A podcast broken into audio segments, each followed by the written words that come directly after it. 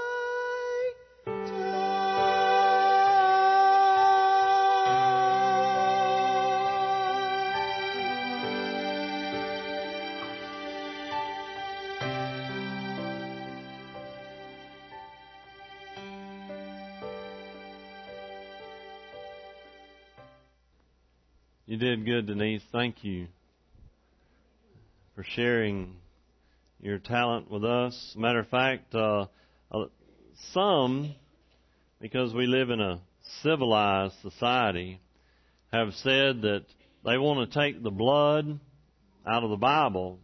I heard that there was a translation of the Bible that was made where somebody took all the blood out of the Bible. Without the blood, there's no remission of sins, the book of Hebrews says.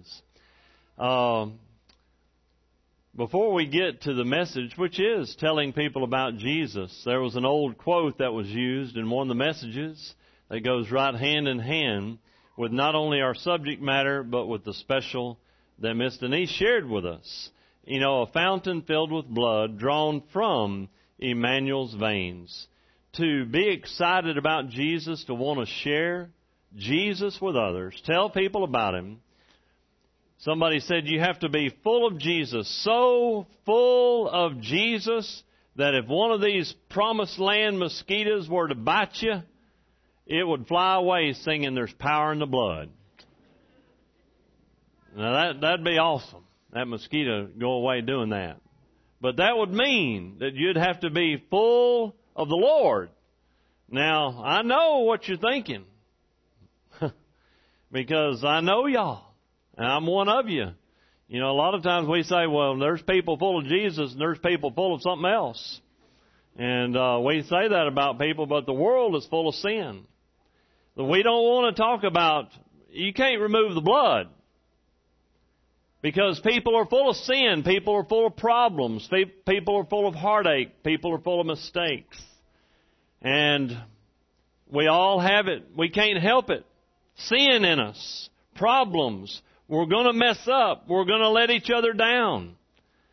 That's why we need the blood of Jesus. Because the blood is where the blood represents life.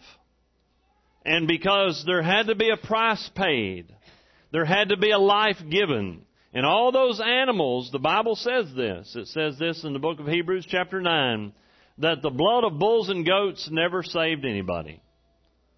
But it pointed to the one who would and did. When they were doing all that, he was going to, Jesus. They didn't know his name. A Messiah's coming, a Savior's coming. Emmanuel is an Old Testament word that was using, but they did not know who he was. They didn't know his name. They didn't understand the process, the how. But folks, Jesus shed his blood for you, and it's something worth sharing. It's something worth telling, especially if you've been saved. You know what you've experienced. Can we tell other people about Jesus? Let's stand for the reading of God's holy word.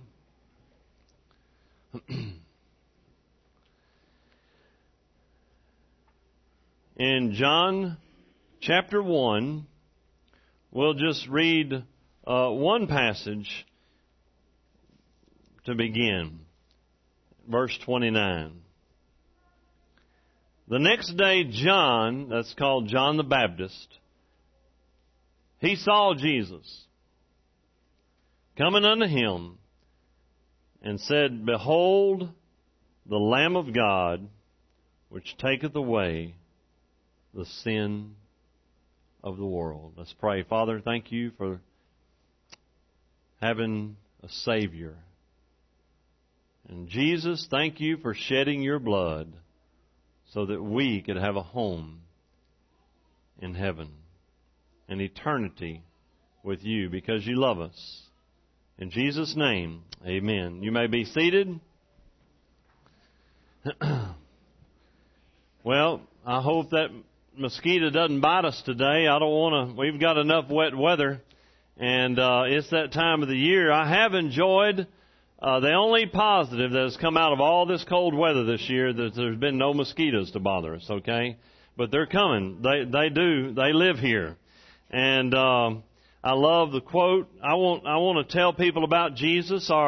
They handed out, there was about 2,800 teenagers and adults at AYC.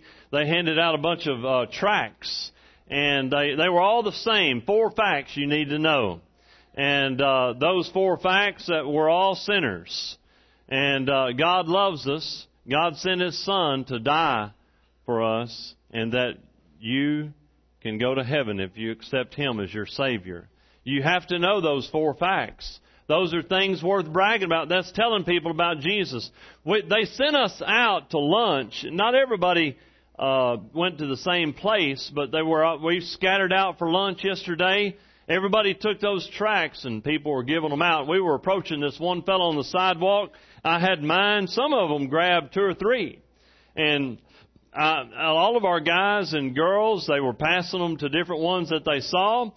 And we were all headed, about 300 of us were on this one section of sidewalk. We were headed for this guy. He said, "What in the world is going on?" We were in a hurry, so I said, "Jesus loves you." Boom. And I handed him the tract. That's all you had to do. And so in doing that, just trying to get people, some of them, and it's a good thing. A lot of times people say, well, this is littering, and I hate for people to do it to me. But people leave tracts, leaving tracts around for people to read. I've seen in hospital waiting rooms. But really, that's impersonal. If you really want to do, there's nothing, again, nothing wrong with leaving a tract somewhere for some people to read because the Word of God is powerful. But the better way to do it is personal contact. First, to see somebody, to actually speak with them. And it's good to invite people to church. And by the way, don't forget, next Sunday is bring a friend to Sunday school, not to church. So all of you who just came for preaching today, I'm bragging on you. Thank you for being here on this cloudy, rainy day. But I'd love to have you for Sunday school. Invite somebody. Invite 2 or 3 or 4. And encourage them this week to try a class. We've got, I think, 6 adult classes, a bunch of other classes. Bring a friend to really encourage them. Work on them. Don't just leave it with one shot. If you have to, go over there. I'll never forget whenever one time I was teaching. When I first moved here, I was teaching the teenagers. And William Hughes was in my class. And I called, at that time, Melissa hadn't married Randall. And I called Melissa up, I'm trying to think of the timing sequence, but anyway, and William would always show up with 10 minutes left in class. I said, you got to get up earlier. Come on, you can make it. Or he just wouldn't come to Sunday school at all. I called his mom up and said, would you mind if I come walk William up for Sunday school? She said, come on, Brother Michael. And so I did. I opened the door. He's still in bed. And so it's not very often you have the preacher come jump in the middle of it. That's exactly what I did. I started jumping up and down on his bed. And waking, it's time to go to Sunday school. And so, hey, no holds barred. Next Sunday, you know your friend, go get him, all right? Go get him. Bring him. That's why it's called Bring a Friend to Sunday School. If you got to go jump on their bed, just let them get up, all right? You walk out when they start getting up and bring them on to Sunday school. Who is Jesus? Well, first of all, the title said telling people about Jesus. It's in the bulletin. It was on the slide earlier. I didn't put together any slides. Brother Kenneth did all that. But who is Jesus? Who's this guy that we need to brag on? 2 scriptures, then we'll spend the rest of our time in John 1. 1 Peter chapter 2 and verse 24, and then just one page over in my Bible, 1 Peter 2:24 says this, who his own self bare our sins in his own body on the tree, that we being dead to sin, or sins, should live unto righteousness, by whose stripes you were healed. Right across the page, 3:18, if you're still in 1 Peter, 3:18. For Christ also hath once suffered for sins, the just, who's the just? Jesus. For the unjust, who's that? Me and you. I don't deserve, think about it. I don't deserve heaven. I don't deserve to go there. And, He's right now, He's our friend. He's our Savior. He loves you. He died for you. He risked and literally laid down His life. Not risked His life. He laid down His life for me and for you. I'm reminded of the story. Back in the cowboy days, there was a young boy. Jumped on a stagecoach, thought he was something, jumped on that, and then all of a sudden he realized he wasn't ready for the stagecoach, and it was a runaway stagecoach. And this young man saw what was happening. The reins were yanked out of his hands. He took off on his horse, caught up with him, jumped on there, just like the old westerns, and pulled the stagecoach to a halt. Unfortunately, years later, that young man who jumped on the stagecoach became an outlaw. He was caught for his crimes and brought before the judge. He looked up kind of excitingly and realized that the judge was the same fellow who rescued him when he was younger. He thought, well, maybe that'll count for something. And he said, hey, do you remember me? And, of course, the judge said, yeah, I sure do. He said, well, is there any way I can get out of this?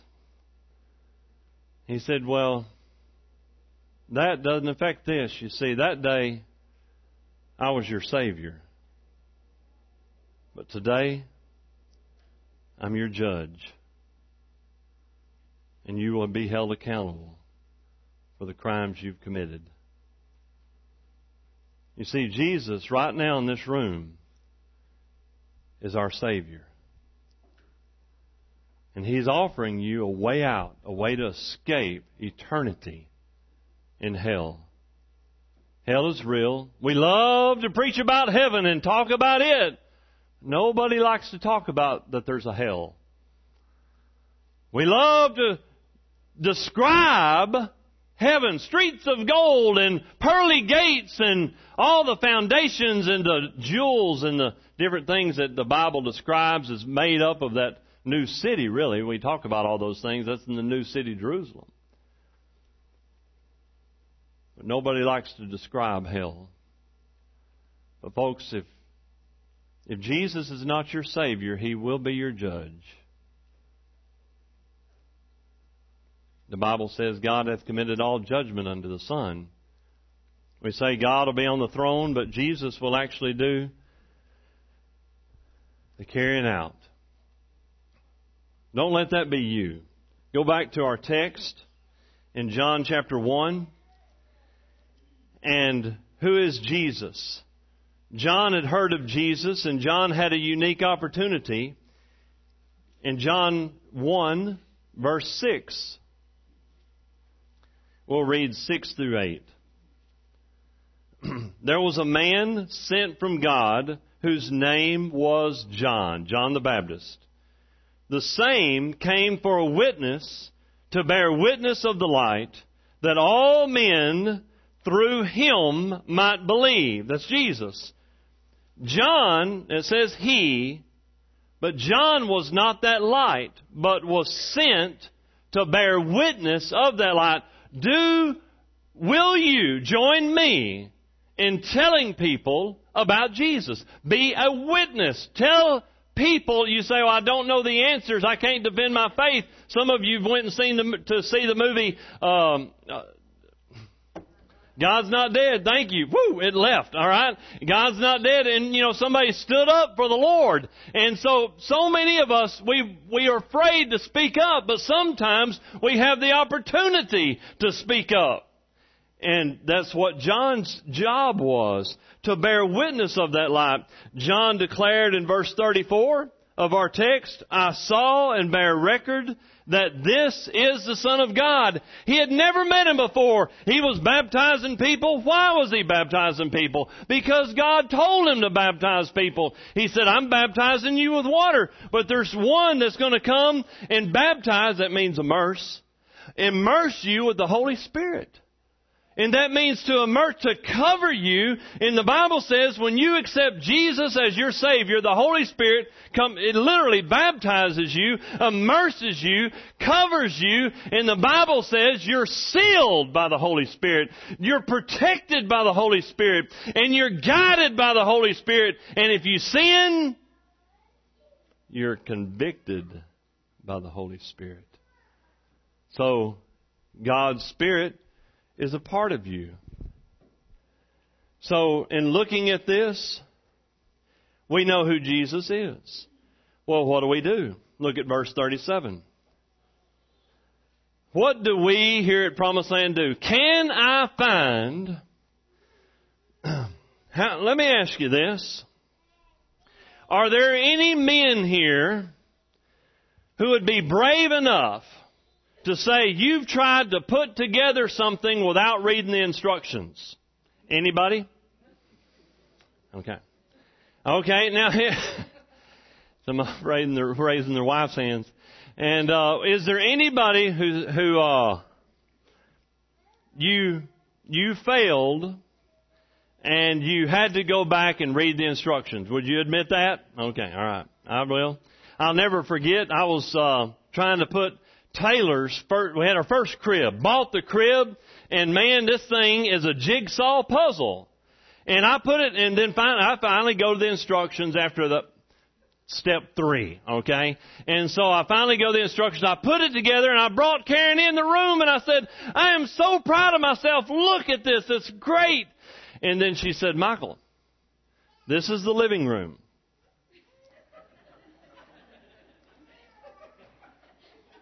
You see where I'm headed?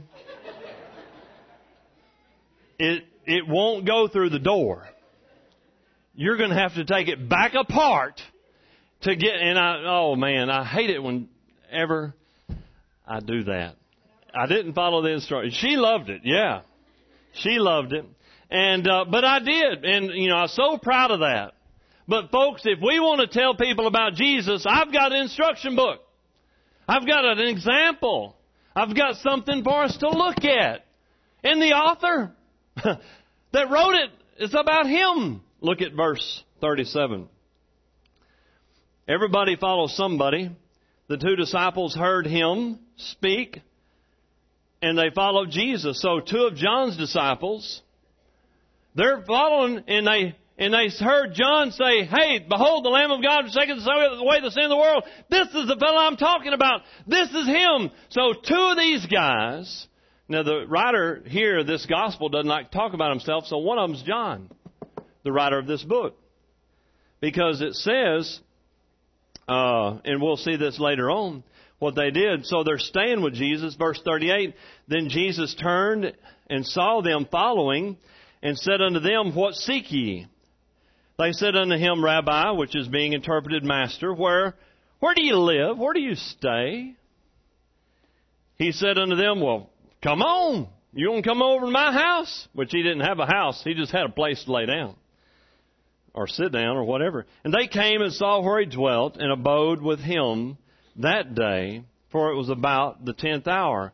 So if I want to tell people about Jesus, these 2 guys, they're ready. It's kind of like they've been coming to church for a little while. By the way, there's no churches at this time. John was the last of the prophets. He was the last of the prophets. All the prophets, what? Pointed to Jesus. And so he's the last of the prophets. This is the overlapping period of time. Okay? All the prophets pointed to Jesus and also warned Israel and everybody not to behave the way they were behaving.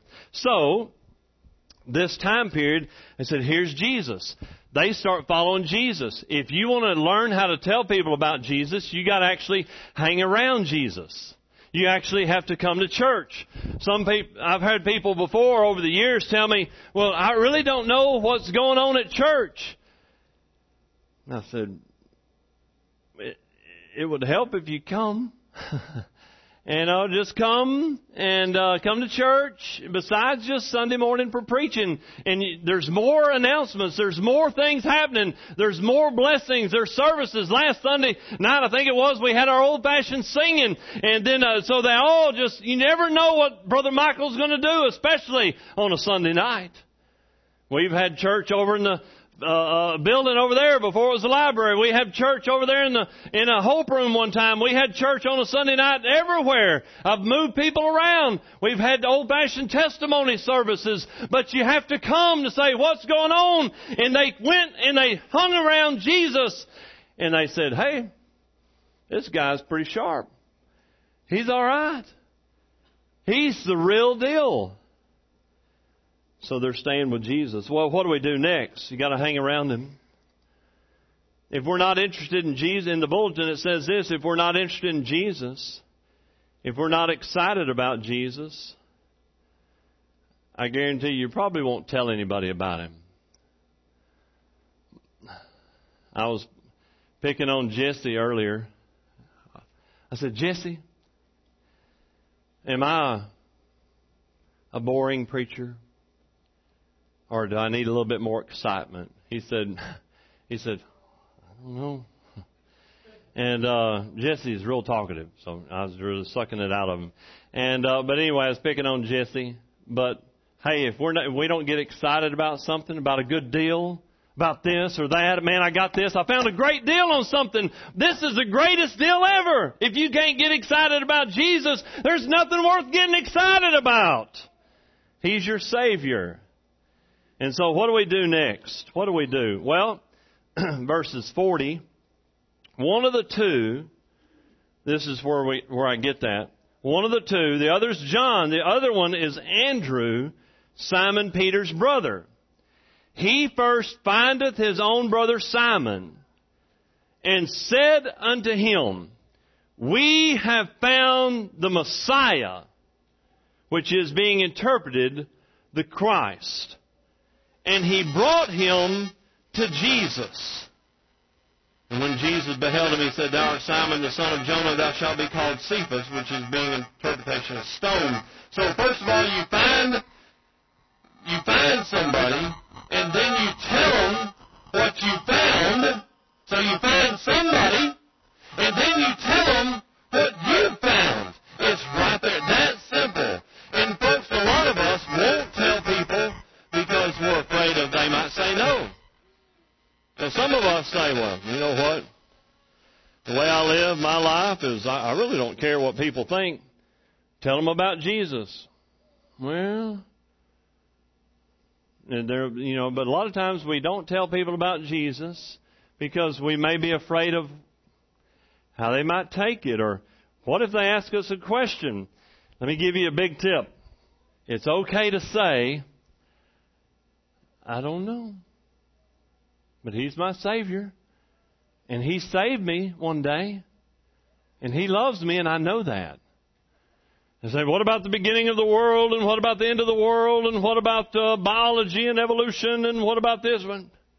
I don't know, but I know Jesus, and He loved me, and He died for me, and He's my Savior. That's what you're a witness of, and that's all you have to tell people. Don't try to lead anybody to get saved. Just tell them about Jesus, and the Lord will do the saving. He will take care of it. He is that good. Did you know God's that good? He can do that. And so a lot of times you don't even have to say, well, okay, step two, step three. Just tell them what Jesus means to you. And then it says in verse 42, he brought him to Jesus, which means this. Not only did he tell him, but he brought him to church, so to speak. All right? Some of us, Jesus may come hunting us down. Now, you may be the Jesus, as I've shared this story sometimes before, you may be the only Savior somebody ever hears, ever sees. Many years ago, matter of fact, June, the first Sunday in June, second Sunday in June is our homecoming here. 151 years. First Sunday in June, we're headed to a homecoming. I say we, Haley Creek has agreed to head on down south with me to Vidalia. That's not too far south of Winsboro. And we're going to head on down there, have a homecoming. All right? Well, while I was associate pastor, then interim pastor, whenever the pastor left, went on the mission field, I met a young man by the name of Stephen. And Stephen, I was 19 years old, so Stephen was he was in high school, so about 17. And so I'm associate pastor, youth director. And I tell Stephen about Jesus. He's Catholic. He hadn't been to church in years, but he's Catholic. And I tell him about Jesus, and I tell him how I got saved, and he listens intently. That's all I do. Well, I keep inviting him to church. He never will come, never will come. He called me up in the middle of the night. This is back on a phone that went, and so he called me up. And this is like 2 or 3 in the morning, and he says, "Can I come over?" I said, "Sure." By the time I get he's only a couple of hundred yards down the street there. By the time I get my warm ups and everything on, he's knocking on the door, the trailer house where I'm staying. And number one, sometimes God uses dreams, but if a dream ever disagrees with the Bible, it's not from the Lord. But sometimes God can speak to you through a dream, but it's usually only conviction. But again, if you ever hear anybody say, I had a dream, if it disagrees with the Bible, that dream did not come from God. Okay? So that's a footnote disclaimer. But he had a dream. He said, and he's telling me this dream, and I'm following him. I mean, I'm swiping the sleep out of my eyes, and I'm listening. I'm trying to focus. And he said, Brother Michael, I was in this huge black cavernous room.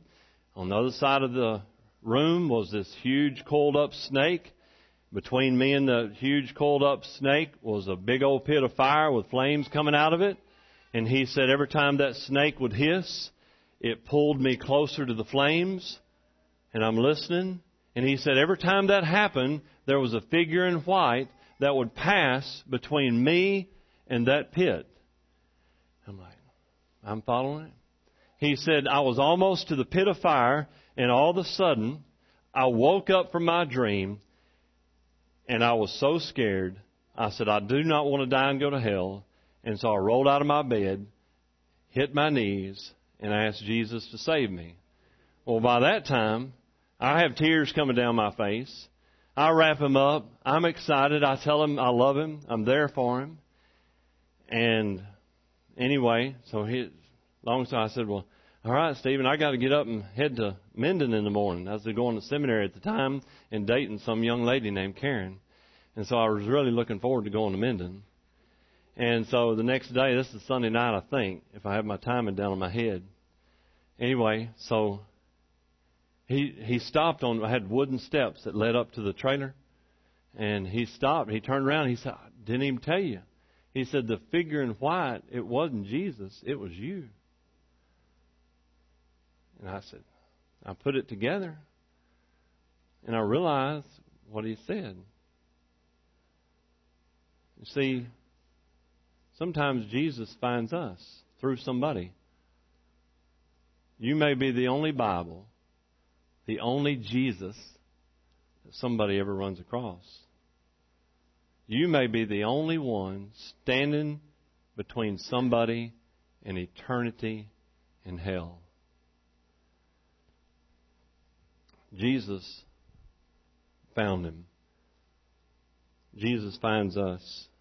He found Philip. Yes, Philip in verse 43 said, follow me. Sometimes you deal with people who have doubts. In verse 45, Philip said, man, I'm so excited. Philip didn't even put up a fight. He said, he just accepted Jesus. But look what happened in verse 46 when Philip found his friend Nathanael. Nathanael said, well, can there anything good come out of Nazareth? If you look up the history of Nazareth, Nazareth was a town where the Roman soldiers stayed, and the Roman soldiers loved prostitutes.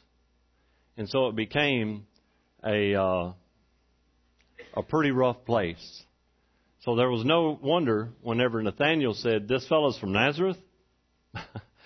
Anything good ever come from Nazareth? Well, there happened to be a family, Mary, Joseph, and they had a son named Jesus.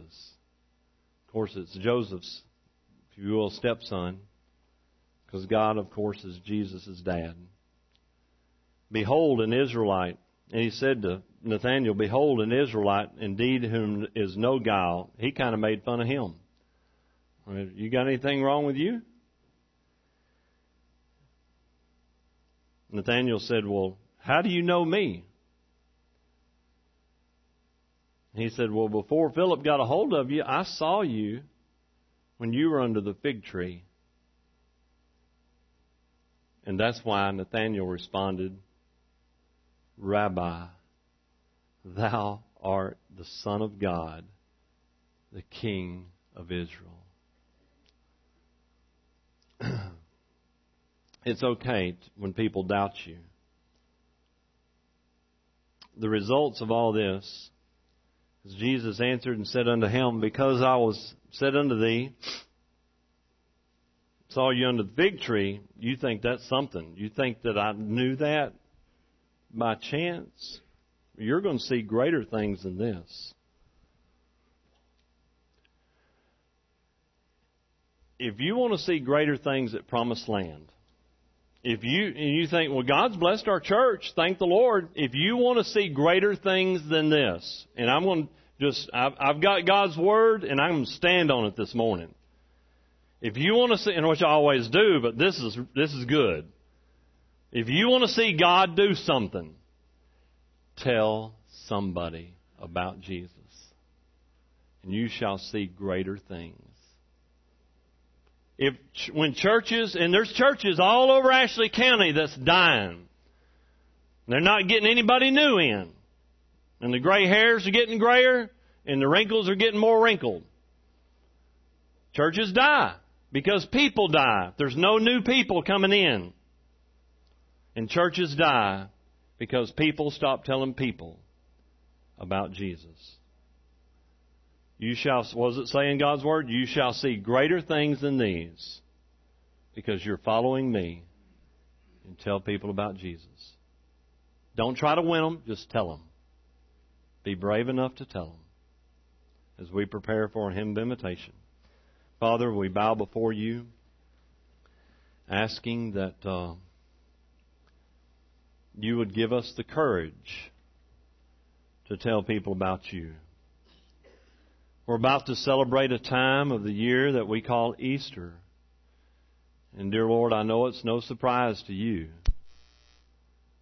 that a lot of people take that time, even though it's just a made-up date. We don't know the exact date of your death and resurrection, but dear Lord, we know that a lot of people don't take it seriously. They don't realize what you've done for them. May we truly live like we love you. In Jesus' name, amen.